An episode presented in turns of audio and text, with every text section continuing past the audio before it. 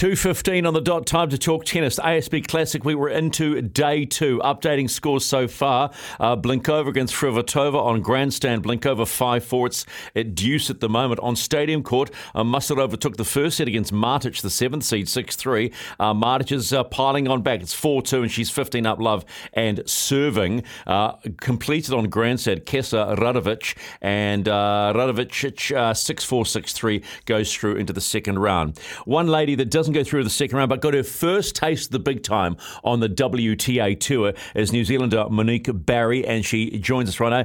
Hey, Monique, Happy New Year.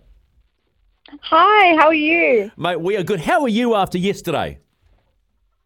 Oh, I'm so I'm so stoked. Hey, like after yesterday, it was just an amazing experience, and um, I've just been taking it all in and just wishing I could do the day all over again. Well, mate, it wasn't bad. You went up two love, and I'm going. Hang on a minute, I smell an upset. went lost the lost the tiebreaker seven six, and then go down six two. Uh, do you think you know? It's easy to say coulda, woulda, shoulda. If you'd won the tiebreak, what sort of difference do you think that would have made for you?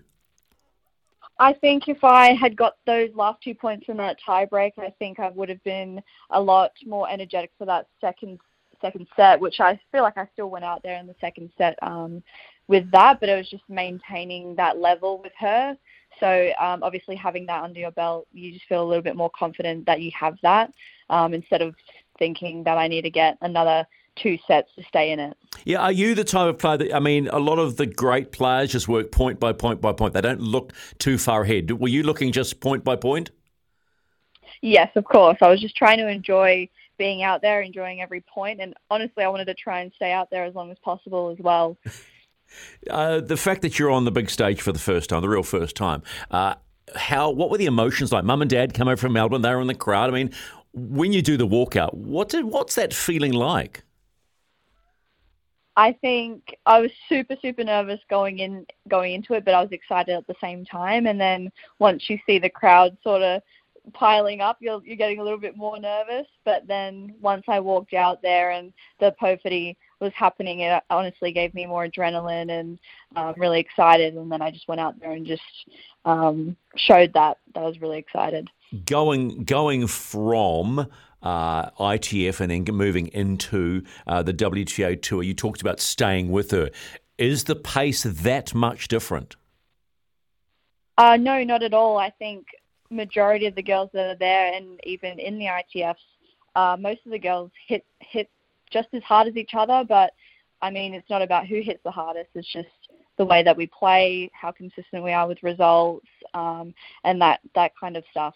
So for you, where where does the improvement need to come now? Now that you've had a taste.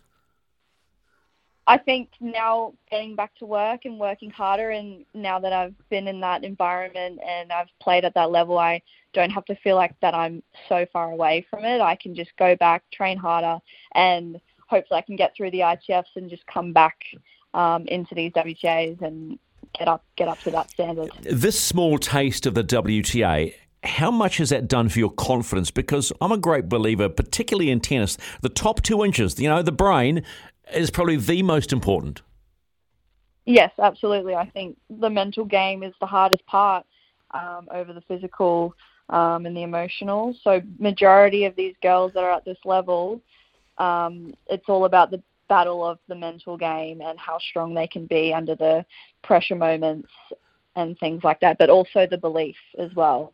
Yeah, it's it's easier said than done, right? So the what I want to, uh, for folks to understand is, you know, I, I said to you on the phone, I didn't even know you existed, mate. You're a ta- you're a Taranaki girl. I mean, where did you see? I know, right? I know it sounds terrible, but I'm being transparent here. I mean, when did you start playing tennis in Taranaki? Well, I didn't actually start in um, Taranaki because I left when I was four. We went to Australia, and that's where I started my tennis journey. Ah, okay. Okay, but so that's but, probably why. But there was never any suggestion that you would uh, go, uh, play under the Australian flag.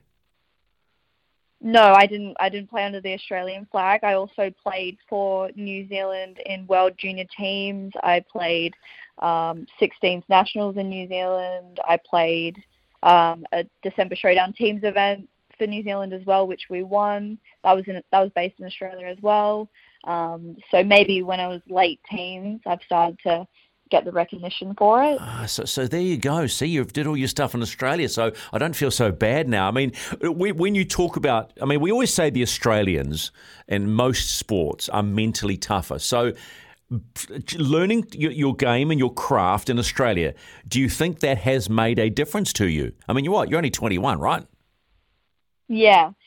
I don't think it made a difference. I think it's all about who you're surrounded by and what coaches you have a part of your journey, which I had some really, really great coaches growing up and but I think in New Zealand we have some really great coaches and uh, they're doing all the right things to get these New Zealand girls um, up and coming. So what's next? I mean, I spoke to you this morning. You were in recovery. I mean, I thought you would have done recovery last night. Yeah, no, I got back out on the court this morning, trained for a couple of hours, and then started to recover with my body for ice baths and massage, things like that, because I have doubles tomorrow. Mm-hmm. Oh, you're playing so doubles, right? You've got, got doubles, yeah? Going. Yeah, I got doubles tomorrow with uh, Elise, who also got the wild card in qualifying a couple oh, of days ago. Fantastic, fantastic. So, so, so you're all good to go. So, you, potentially, you'll be back out on Stadium Court, right? Maybe I'm not sure because we're also playing Jade, another Kiwi, so maybe they will put us out there. hey, look, I just want to say congratulations, regardless of the result. It doesn't matter because we have to celebrate Kiwi success and and getting out there for the first time and experiencing what you want more of. It was so cool. So congratulations, and uh, we'll potentially see you potentially see you on uh, Stadium Court again this week. Thank you so much. I appreciate it. You are more than welcome. Monique Barry uh, goes down in the first round of the ASB Classic, but could be back out there in the doubles. Stay with us. We're going to talk to uh, News Honours recipient Phil Gifford next.